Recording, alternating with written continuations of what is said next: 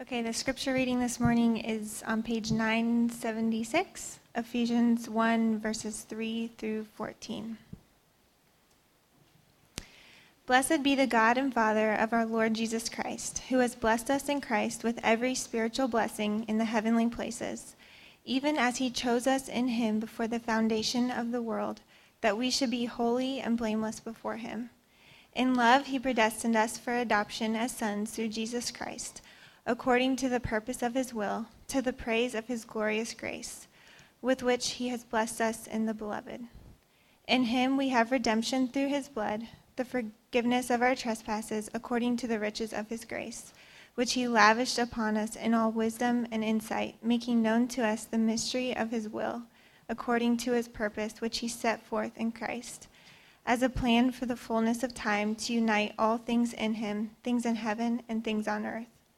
In him we have obtained an inheritance, having been predestined according to the purpose of him who works all things according to the counsel of his will, so that we who were the first to hope in Christ might be to the praise of his glory.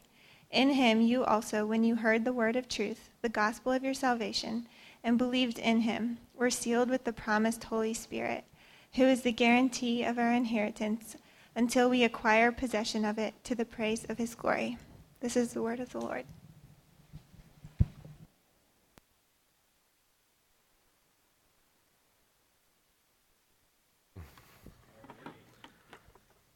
My name is Kent. I'm one of the pastors here. I was just prayed for, and I'm really appreciative of. Uh, I just want to say, too, uh, members suggested that. Maybe it was even the webs. I don't know who it was. I, I, just say that because it's like, you're like, are you organizing prayer for yourself? No, I wasn't. Uh, I was really uh, honored and really um, appreciative of that. So thank you for joining them and, praying for us. Um, let me pray, and then let's dive into this text together. Father God, Lord, I ask for you to Come and fill us and commune with us now through your personal presence and power, which is your Holy Spirit. Lord, you went away so that the Spirit would come and be with us all eternally. Lord, you said it is to our advantage that you left, which is mind blowing to consider.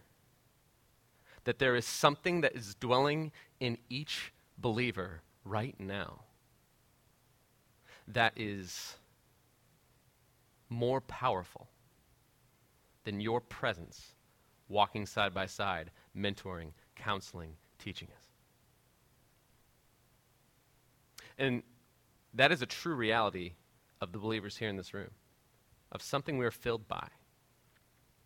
But Lord, I pray that we would not just be, not just be um, a place where you abide, but as you say, Lord, a place where we are filled by your Spirit, and out of that, it is changing and moving and shaping us. Lord, we are in a series where we're desiring to change. We're in a place where we desire to be made into your image, but Lord, ultimately, we can't do that outside of your power. So come in your power, move now through your scriptures, through the songs, through the liturgies, through um, us communing together as a people. And Lord, let us go from this place um, changed. And let us continue to move out of this place, continually changed and continually empowered by your Holy Spirit. Lord, we pray that your Spirit be move, moving and working right now. I pray that in Jesus' name. Amen. Well, uh, I've talked about this before, but the world is in a unique season of being obsessed with superheroes. And it's getting to a crazy point. Like every summer, they are releasing more superhero films, which are topping the box office records of the previous summer superhero films. And I've already put my cards on the table. Not a huge fan. I find their plots to be very repetitive. In fact, I imagine most of us do. Here's what's not exciting about these movies the plot. And what is exciting about these movies is I don't know. I guess like if you like things exploding, or if you like, you know, just random special effects, that's one thing. But here's what I think is really driving the obsession for superheroes right now. I think there's something about considering being filled up with a power. That's there's something that when we talk about, man, if you could just have one superpower, what would be? Would you want to fly? Would you want to be invisible? Would you want to be able to have super speed, super strength? There's something about our minds that continues to dwell on that because it's like we are remembering a power that we have been made to be filled by but have lost. Like I remember watching Spider-Man as a kid, and like even just like sitting there, uh, you know, Spider-Man has to like form his hands into like you know the sign language symbol to like release the web, and I remember like sitting there just being like, maybe if I could just do it in just the direction. It's like I was stung by a bee once. Let's see what happens, and because there was a sense of like I just wanted to be filled with a greater power that was within me, and the thing about this collective yearning, it's there within us because I believe the Scripture says, hey, we were meant to be filled with a power. There is a power that was made for our souls to possess, to be filled with. And we've been talking about this, and I tell you why I'm telling you this, because we're in this vision series called Practicing the Way of Jesus for the Life of the World. And it's about getting through our spiritual formation priority as a church.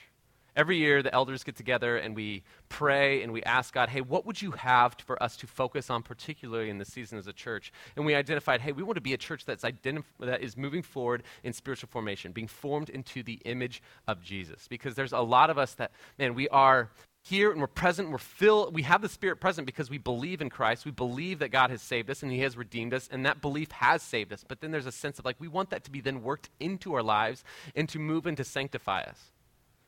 And so we've been talking about this series of, hey, what does it look like to be a church who is with Jesus? We're a church that abides with Jesus. And then we become like Jesus and we do what he did.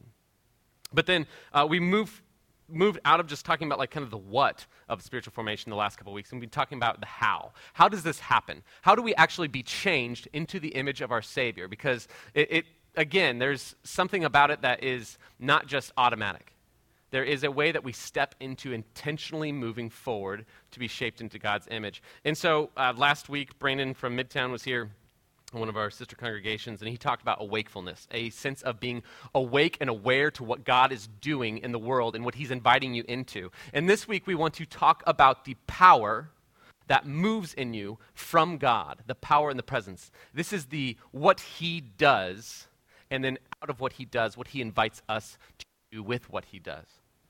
And so we want to talk about what that power of change is, where it comes from, and how we live in it. And so uh, this is a power, uh, we, let's just admit, to be able to change, we need a power that goes beyond just mere willpower. Like we all have experienced like trying to change on willpower alone. In fact, I look, dove into a little uh, psychology this week, and I learned just, you know, psychologists will talk about willpower, and they'll talk about it in terms of first volitional desires and second volitional desires. And so, if your first volitional desires are essentially your, you know, basic, fundamental, like, you know, base desires. So this is the desire for food or sexual desire or to be safe. Like these are just your base, fundamental, on the ground. And then you have second volitional desires, and these are to go beyond just this is to have virtue, and this is to thrive, and this is to, um, you know, exercise a higher level of existence. And so, for an example, um, I was uh, at a conference this past week, uh, and if with all conferences, you spend some time, uh, you know, in the evening, spending time with each other, uh, you know, who go to the conference together, uh, enjoying just, you know, fellowship time. And uh, at the end of that time, as I was going back to the Airbnb in which we were staying, um, I knew I was going to pass by several Taco Bells. And uh, Taco Bell is a good example of something that strikes my first volitional desire. There is just a sense of I see it particularly late in the evening, and I desire to be filled with processed meat and cheese. And second volitional desire, however, is to not wake up with the feeling of having been filled with processed meat and cheese. And so I, at times, have to exercise my will uh, to create out of my first volitional desire to move towards my second volitional desire. Hey, this is not where we're going to go right now. We're going to step out of the temptation, which is the siren's call of Taco Bell, and we are going to move into uh, a life of, you know, um, living beyond uh, 40. And uh, so, either way, uh, this is a, I have to use my will to conquer my first volitional desire. And here's the thing you can't influence your will directly. You can't just be like in the moment when you like desire something. You can't just be like have more will. You can't just like flex it. You have to uh, influence your will indirectly. And so the ways that you do that are through um, teaching and information. And so you know you can get online and you can read about all the places that the meat of Taco Bell comes from, and you can be like, and you can also read about all the things that you know come from like eating healthy. And you're like, okay, that sounds good, and that doesn't sound good, and we can move towards that. Or you can also uh, move towards practice. You can uh, practice healthier eating, and then healthier eating sometimes just like creates a desire to eat healthier. Or then I can also be in community. I can be in a situation where I'm in the car and I say, hey, let's go to Taco Bell, and everyone looks at me and funny, and I'm just like, you're right, never mind, I'm sorry, let's move on. And so a community even influences me to then move in my will in a certain direction. Um, but we all would admit that, that willpower has its limits. And it's not only, I mean, th- there's even studies that show that you have more willpower at the beginning of the day than the end. That's why all productivity books, everybody's going to write on how to get things done, is going to say, hey, do your hardest tasks first thing in the morning. Because as the day goes on, you're going to have less and less willpower to do things that are difficult to do. I mean, that's really what Taco Bell's advertisement campaign is based on. I mean, it's all like, we're open late and we're the fourth meal. It's basically like, we're just going to stay open until you cave. And. And so there is a sense where willpower is good and necessary, but it's limited in change. And so we need something beyond just that. Because as we talked about earlier in this series, the, what we're being called to Galatians 5 says, hey, the fruit of the Spirit is going to be opposed to the fruit of the flesh. And so you're going to put away sexual immorality and debauchery and, and lawlessness. You're going to put away all these things, which a certain amount of that you can put away merely through willpower, willing it. But then it also says, hey, you're going to be filled with love and joy and peace and patience and kindness and goodness and faithfulness and gentleness and self control. These things I can't just muster up through willpower. They have to be produced from a power within me. Or a, a couple weeks ago, we preached on the Good Samaritan which I've just con- continued to wrestle with the fact that uh, God says, as Jesus says, hey, what's the greatest command? And let me tell you a story about someone who was caring for those who he had no reason to care for because they were his enemy, and he gave of himself greatly. And I've been processing through that in my mind, and just it's been kicking the trash out of me because I'm just like realizes Jesus says, hey, go and do likewise. I am not one who is filled with the love for people that, that Jesus has said, hey, this is what's going to be just marked by my disciples. And I think of the Sermon on the Mount, which we went through last year, and which regularly said, hey, you can give up adultery. I mean, you can press, like, just through mere willpower, maybe cut off pornography in one's life or cut off uh, sex outside of marriage in one's life. But to then cut out the effects of lust, that's a whole other story. Or you can, Sermon on the Mount again, you can not murder. You can, like, through willpower, just, you know, hold back the, you know, fork at the dinner table from just gouging into someone's neck. But you can also be filled up with bitterness and rage in your heart. And that's a whole different story to move into. It's a really high bar when we talk about being transformed in the image of Jesus. We're not talking about just like 10% nicer or, wow, that's a really nice woman. We're talking about the person and presence of Jesus. And so, how do we get there? We need something beyond just our will. We need something much bigger than just a few adjustments. We need the power to completely transform us. And in John 14, Jesus talks about, hey, uh, for all of those who uh, love me are going to obey my commands. That, that when you come into relationship with me, I'm going to put a desire within you to obey my commands. And it is going to come through a helper that as I go will come to you.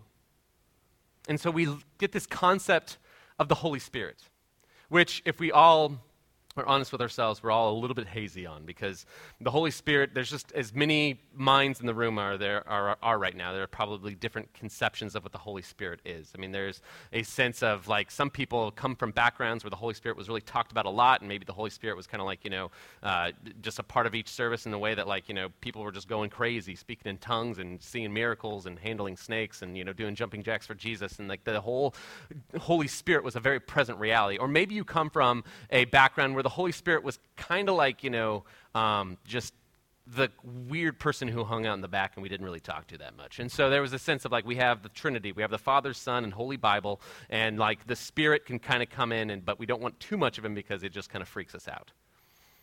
And so I just want to take a moment and just kind of talk about okay, what is the Holy Spirit? What is this power that God has said is going to come into us? And then I want to get into Ephesians 1 and talk about what then that, that power is going to do in us. Um, and, and, that'll be our time. So, so really, just quickly, let's talk about what is the Holy Spirit, and to get a view of who the Holy Spirit is, uh, who is God Himself, is a person of the Trinity. Um, we can go to page one of your Bible, and so if you want to flip there, you can. Uh, Genesis one.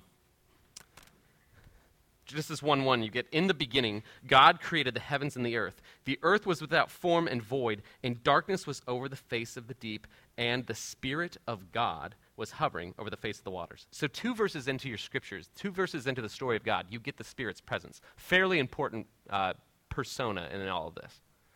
And you get the idea that it talks about, hey, there's this dark, void formlessness. And they talk about water. Water in Hebrew culture was just like the picture of chaos. And so, like, for them, the ocean was just like, you know, a, a, picture of like chaos and tumult and everything. So to have water pictured as saying, hey, this is a dark, chaotic, formless, evil place. And there's this Spirit of God who's hovering over it. It's the word ruach in Hebrew. And this word ruach is used several times and it can mean a couple different things. But they all have to do with some level of power or energy. One way that you see it translated in the scriptures is breath. That there is a breath which is true about who the Spirit of God. God is a person. He, the Spirit of God is a person, and he is talked about as the breath of God which is interesting because then the next thing it says in verse 3 it says hey god said let there be light which if you know anything about just talking in general as you talk breath comes out it's why you have to constantly be aware of what your breath smells like if you're in close quarters with people because like as you just speak breath is going to be pouring out of your mouth and so, as God speaks, it says, hey, the, the, the ruah of God, the breath, the presence of God is there in this, over this uh, darkness, over this depth. And as God speaks, all of a sudden light bursts forth, and life, and energy, and vitality, and plants, and animals, and humanity, and it's all good. That God is creating through this power, which is his presence in the Spirit of God. And then in chapter 2 of Genesis, it, it's talking about the creation of humanity. And in chapter 2, verse 7. It says, Then the Lord God formed the man of dust from the ground and breathed into his nostrils the breath of life and the man became a living creature. When God animates humanity, he takes dirt, he forms us, and then he breathes upon us his spirit. The spirit of God is what animates all life. I mean, there is a power to just the fact that you can breathe in oxygen. You can't create it, and as you breathe it, like, I mean, if you find someone lifeless lying on the ground, a couple things you do to check their vitals is you either check your pulse or you put your face near their mouth to see if they're breathing. Because if they have breath, they have life. Where there is no breath, there is no life. Or I've been in um, the room now three times where I have seen a human being come into the world.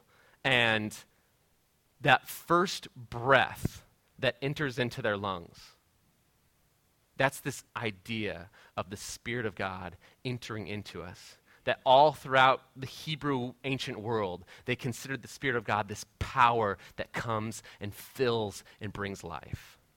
It's intimate, it's God's presence. And then also, there's a sense of ruach is defined as wind. And throughout all the scriptures, you get time where uh, the Spirit of God is referred to in wind. In Ezekiel, you get the classic story of Ezekiel in the valley of dry bones, in which God asks Ezekiel, his prophet, Hey, can anything make these dry bones live? These just skeletons that are out in the desert. Can anything revive them? And Ezekiel says, You know, God, which is always a good answer if God asks you a question, like, You know. And Ezekiel says, Hey, you know, God. And then a wind comes upon the valley and the bones rise up and have flesh put on them, and they become a great army because the power, the wind, the Spirit of God fills them and brings them new life. Or you get an Acts when the disciples are, after Jesus leaves, he says, Hey, I'm going to go away, but I'm going to give you my Spirit. And you wait till that Spirit comes. Which is crazy that, like, how important is the Spirit of God in our lives that God says to the disciples, I'm going to go away, and don't do anything. I mean, you have just seen that I was I died and rose again, and I'm going to spread this throughout the whole world. I mean, Jesus, before he leaves, gives the Great Commission, like, you know, go throughout the world, uh, world and make disciples of all tongues, tribes, and nations, baptizing them and teaching them all that I have taught you. And, and he gives them that, but then he says, hey, but now wait until the Spirit of God comes. People might die in that time. People are passing away, but regardless, I want you to hold on and wait. Even the Great Commission must wait for the Holy Spirit to come in and be present. And then there's a time where all the disciples are together, they're gathered together, and then it says, as they're praying, a mighty wind rushes upon the house uh, that they are in. And then all of a sudden, they're filled with the Spirit and they're able to communicate the gospel in all these languages. And they walk out into this huge, like, basically, uh, you know, urban you know, or this situation where all these people are all from all over the world and they're all able to speak in their own languages. And so all of a sudden the gospel is added in huge numbers and goes throughout all the world in that day. And so you get this idea that the power, the ruach, the wind, the spirit of God is moving. And then you just think about wind in general. I mean, wind is just powerful in itself. I mean, if you drive up I 65 to Chicago, which I did recently, you're going to come upon point the, the only really thing to see between here and there is the wind turbine field. Because we figured out, hey, like if we can just harvest wind, we can actually create energy from this. And then you also know, just like, I mean, I come from uh, western Nebraska, which is 150 tornadoes happen in Nebraska a year, and a bunch of the, uh, the F5s, which are the big ones. And you hear all these like tall tales about tornadoes in Nebraska. And there's like things where like there's been experiences where blades of straw were driven through walls because of tornadoes, because of a great powerful wind that pushed them through. There is a huge amount of power in wind. And so when it talks about God's Spirit, it's talking about his intimate presence and power which comes upon the believer. And then it, throughout the rest of the Old Testament, we see times where this power, the Spirit of God, comes upon people and allows them to do things that they couldn't otherwise do on their own. And so the first time you see it is with Joseph. And Joseph, if you're not familiar, he's the coat of many colors guy. Uh, he's part of the people of God, in which he's uh, you know, sold into slavery by his brothers and sent off to Egypt, and he's in prison in Egypt. And then Pharaoh, the most powerful man of the day, has a dream and nobody can interpret it. And then Joseph comes forward and says, Hey, I, I, I don't know how to interpret dreams, but the Spirit of God knows your dream. And he can do it. And so he interprets Pharaoh's dream. He saves the entire known world back then, including the people of God, and the story keeps going on through him. And then, uh, chapters later, you get Bezalel who, again, everyone's favorite Bible character. We all remember our songs about Bezalel growing up. And so uh, Bezalel is a, just a small character, a uh, small per, a man in the Bible who, uh, who is tasked with creating furniture and pots and decorative pieces for the, ta- for the uh, temple of God. But interestingly enough, this person, who's basically just a blue collar worker, is said that he's filled with the Holy Spirit to be able to create these things that he's able to create beautiful masterpieces that would reflect the glory and the presence of God in his temple. And then you get all throughout the Old Testament these prophets that are filled with the Spirit and then are able to see history through the eyes of God and speak God's words to his people. And so, through all these stories, and then all of a sudden, the New Testament, the Spirit of God picks up in a big way in the person of Jesus that when Jesus starts his public ministry, before he does, he comes and he's baptized. And as he's baptized, as he raises out of the water, it says the Spirit of God descends upon him like a bird and hovers over him, similar to the hovering over in, in Genesis 1. And then he's filled with the power and presence of God. And from that moment, he goes out and starts pushing out death and demons, and he starts creating order out of disorder, similar to Genesis 1. And then not only that, but it says in Romans 8:11 that it's the spirit of God that when Jesus is crucified by the religious leaders and crucified for the sins of the world and he's laying dead and buried in a tomb, it's the spirit of God who hovers over death and destruction and creates new life. It's the beginning of redemption his spirit is working at. And so, the spirit is a huge deal. And this power is in the believer, is in the person who believes in Jesus. And this is in Ephesians 1. We can finally get back there. You can flip back there if you want. His page 976. And you see in Ephesians 1, verse 13, skipping down the end of the passage. He says, In him you also, when you heard the word of truth, the gospel of your salvation, and believed in him, were sealed with the promised Holy Spirit, who is the guarantee of our inheritance until we acquire possession of it to the praise of his glory. That for all who have in the room have heard the gospel, the fact that Jesus is the Savior of the world and He has defeated sin and death on our behalf by living the perfect life that we could not live and then dying the death that we should have died. He now, for all who are trusting in Him, has saved and freed and made a part of His kingdom. And when you hear that and you believe that, that I am invited into the family of God based off of the work of Jesus, then I am then filled with the Holy Spirit and that power and presence is in you. And what all does that mean? You see it all through Ephesians 1. In verse 3, it says, Blessed be the God and Father of our Lord Jesus Christ, who has blessed us in Christ with every spiritual blessing in the heavenly places. I mean, it's saying that God has blessed us with every spiritual blessing. And spiritual blessing kind of sounds like, hey, I got you a present, but it's invisible. But it's actually the sense of like this, uh, the spiritual realm, as we see throughout the scriptures, is actually all things. Like it is the air we breathe, that the entire realm. So it's saying that He's blessed us with every spiritual blessing. It's saying that He has given you everything. He has given you everything through his spirit and through the power of the gospel. And so that you, as a believer, if you are believed in Jesus, that you have a spirit within you that has blessed you, it is saying that God is abundantly generous. Eugene Peterson likes to translate this idea that we have been drenched with blessing. We have been drenched with a power that comes from God. And then it says, going from beyond there. Says, Even as he chose us in him before the foundation of the world, that we should be holy and blameless before him. In love, he predestined us. Now, this idea of predestination and being chosen is really controversial uh, in the whole church world. We have no time to get into that debate right now. Uh, but let me just uh, move into it in this way that yes, there's this sense of like, well, what does it mean that God chooses some people? Does it mean that He doesn't choose all people? And, and you just, we, it goes into all these crazy rabbit trails of like, okay, well, does that mean I'm a robot? That if God chose me and predestined me, then uh, did I have any choice in the matter? Uh, the Bible is going to present this in a crazy mystery. It's going to present that, that God has chosen everyone who would come to Him before you did anything, before you were born before you did anything good or anything bad, before you graduated from college or high school or middle school or whatever, however far down the line you made it, before you got your first job, before you were, uh, did anything that made you likable. In fact, in Deuteronomy, God is going to say of the people of God, He's going to say to the Israelites, Hey, I chose you not because you were strong and mighty. In fact, you were the least of all peoples. I chose you. Why? Because I chose you that God chooses us. And Paul never says this to incite debates. Every time he brings it up, you know why he's bringing it up? He's saying it to encourage you.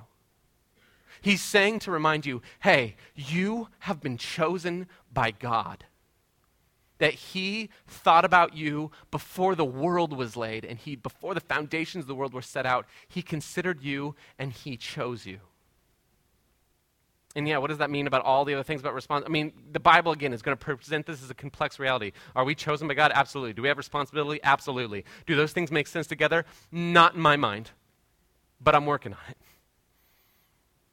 And as I continue to wrestle with this fact, Paul's going to say, hey, you have been chosen. God chooses you. I don't know how many times you sat there in the whole kickball game where people, you know, person after person goes, and maybe you're the last person, and eventually they're just picking like the plant in the corner to just, you know, continue to fill out their team before choosing you. God has chosen you. And it says that we've been adopted. I've been talking with a lot of people who have been doing foster to adopt recently or getting in the process of doing so. And they're talking about taking these, these kids who are just in really chaotic situations. And ones that, I mean, there's something about like adoption of a new baby where it's like, um, yeah, of course, you know, people talk about like, is a person influenced by their nature, their nurture, and, you know, regardless, when you get into fostering with you know, five, six, seven year olds, there's so much more complexities that go into it because you're taking in a child into your home that has gone through, most likely, not everyone, but a fairly chaotic situation. And you're bringing them into your home. And you're giving them all of the resources of your family. And you're saying, legally, you are mine now. And everything I have, everything I've made, all the money I have, all the resources I have, all my wisdom, all my time, all my energy, I now give to you as my child. And there, if you see that, you even see some kids reject it, some kids struggle with it, but you see the good and loving father and mother come and continue to pursue these children and say, Hey, I love you, and you are adopted now, and I am going to continue to press in and move and shape you. And that's what our God says of us. He says, Hey, because of the Holy Spirit in you, I have adopted you, I've sealed you, and I will continue a good work in you. God is in the business of finishing what he completes. And so if you're here and you're a Christian and you've been going along this for a while, and you're like, this is really great. I'm glad that you're talking about all these blessings, Kent. But the fact is, is I don't really feel like I'm being changed right now. I feel like I'm getting my tail whooped by sin right now. I feel like life and anxieties and fears and depression are just waving over me again and again. And if this is about being like the victorious life and being filled with the Spirit, then maybe I'm not. And I take you back to Ephesians 1, and it says, Hey, for those who have heard the gospel and believed, you are sealed. And sometimes life is really chaotic. Change typically happens. I mean, if you talk to anyone who has really deeply been changed into the image of Jesus, they probably are not going to talk about a time that just they were killing it in every facet of their life. But rather, they're going to take you to a time where life had gone sideways or upside down. And then as they look back on it, they see the presence and the power of God moving in us, saying that, hey, I've started a good work in you, and I'm not giving up on you. And some of you need to hear that because that's where you are. And you need to hear the words of your God say that you have been sealed with the promised Holy Spirit who will do a work in you, and he will finish it. And some of you need to hear that because you're struggling in sin and you have this discouragement that you will never move forward from it. And I say to you, and God says to you, hey, you have the Spirit of God in you. So you can and you will be moved and shaped out of this. And then again, that gets this whole idea we're like, okay, well, if God's just going to do that, then, then what part do we have in this? And last week, Brandon talked about when he was here, I thought helpfully, that all spiritual formation, it is a partnership with God. And it's not like a 50 50, though. It's not like a, hey, you know, I do my part, you do, you know, you start walking your way, I start wa- walking mine. Uh, it, it is a sense where, no, God does all things and His Spirit comes and fills us and He does the work. But in a mystery that I have no way of knowing, He then says, and Philippians uh, 2 that Paul's going to say, Hey, now in that work, therefore, beloved, as you have always obeyed, so now, not only as in my presence, but much more in my absence, work out your own salvation with fear and trembling, for it is God who works in you both to will and to work for his good pleasure. He's saying, Hey, I want you to push forward. I want you to fight with grit to be changed into the image of Jesus. Why? Because God's power is inside of you. You're moving and you're working and you're striving, not because you're doing it in your own power, but because God is working in you. It is a confusing reality, but it is the one the Bible is very comfortable with putting out to you. And so the Bible is just going to, God is just going to say, hey, I have now moved in you, I'm now shaping you. And so with that, I mean, honestly, if you think about it, it would be a really weird application of that idea of like, okay, awesome, God has moved all this power in me, and so now I'm just going to sit on my duff and do nothing about it. It's like the idea of like, hey, you have received an inheritance of billions and billions of dollars. Okay, awesome. I'm just going to sit here and not ever access the account. Like, if you've received an inheritance, you access the account.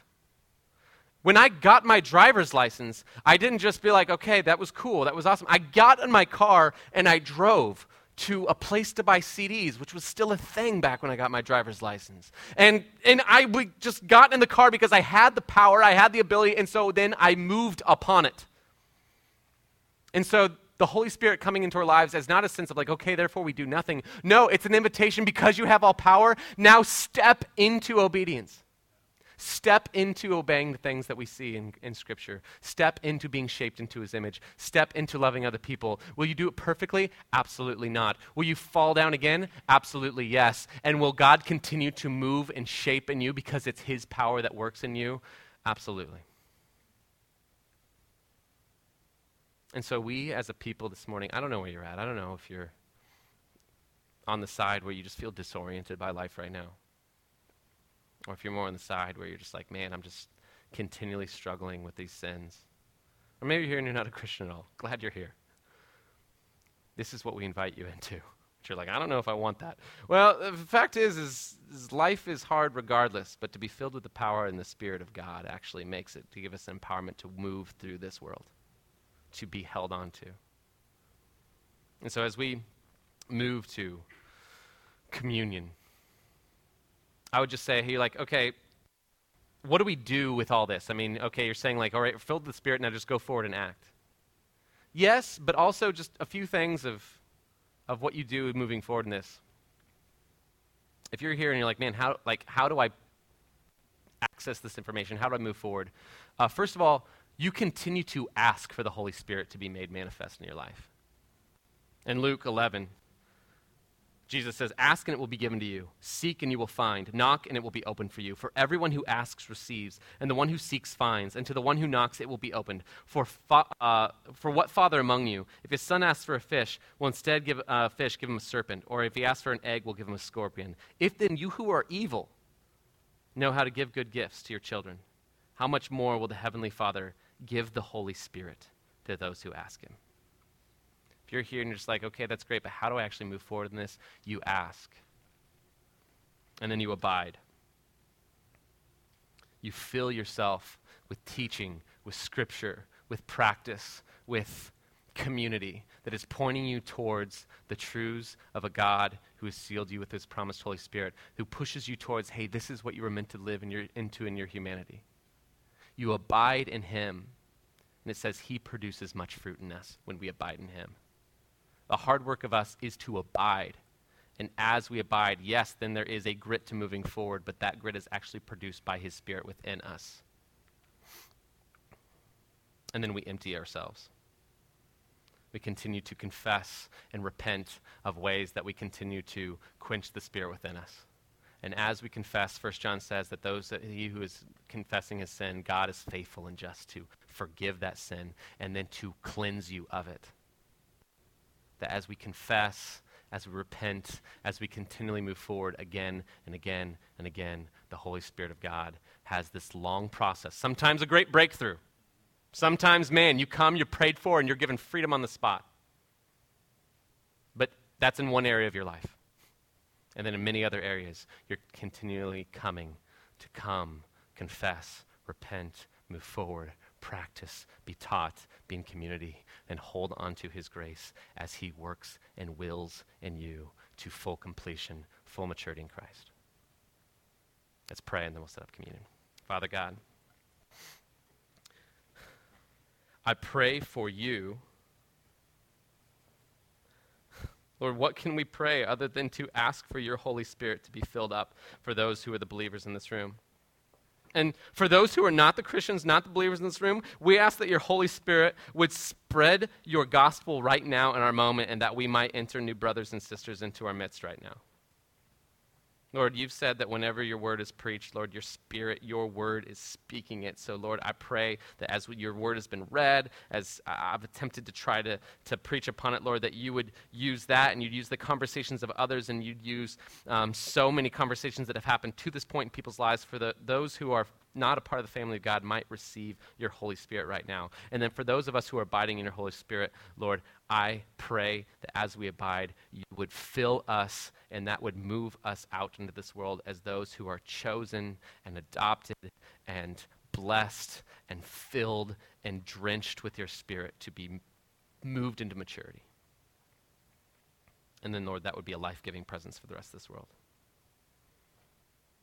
Lord, come and do that in individuals and in our community. I pray that in Jesus' name. Amen.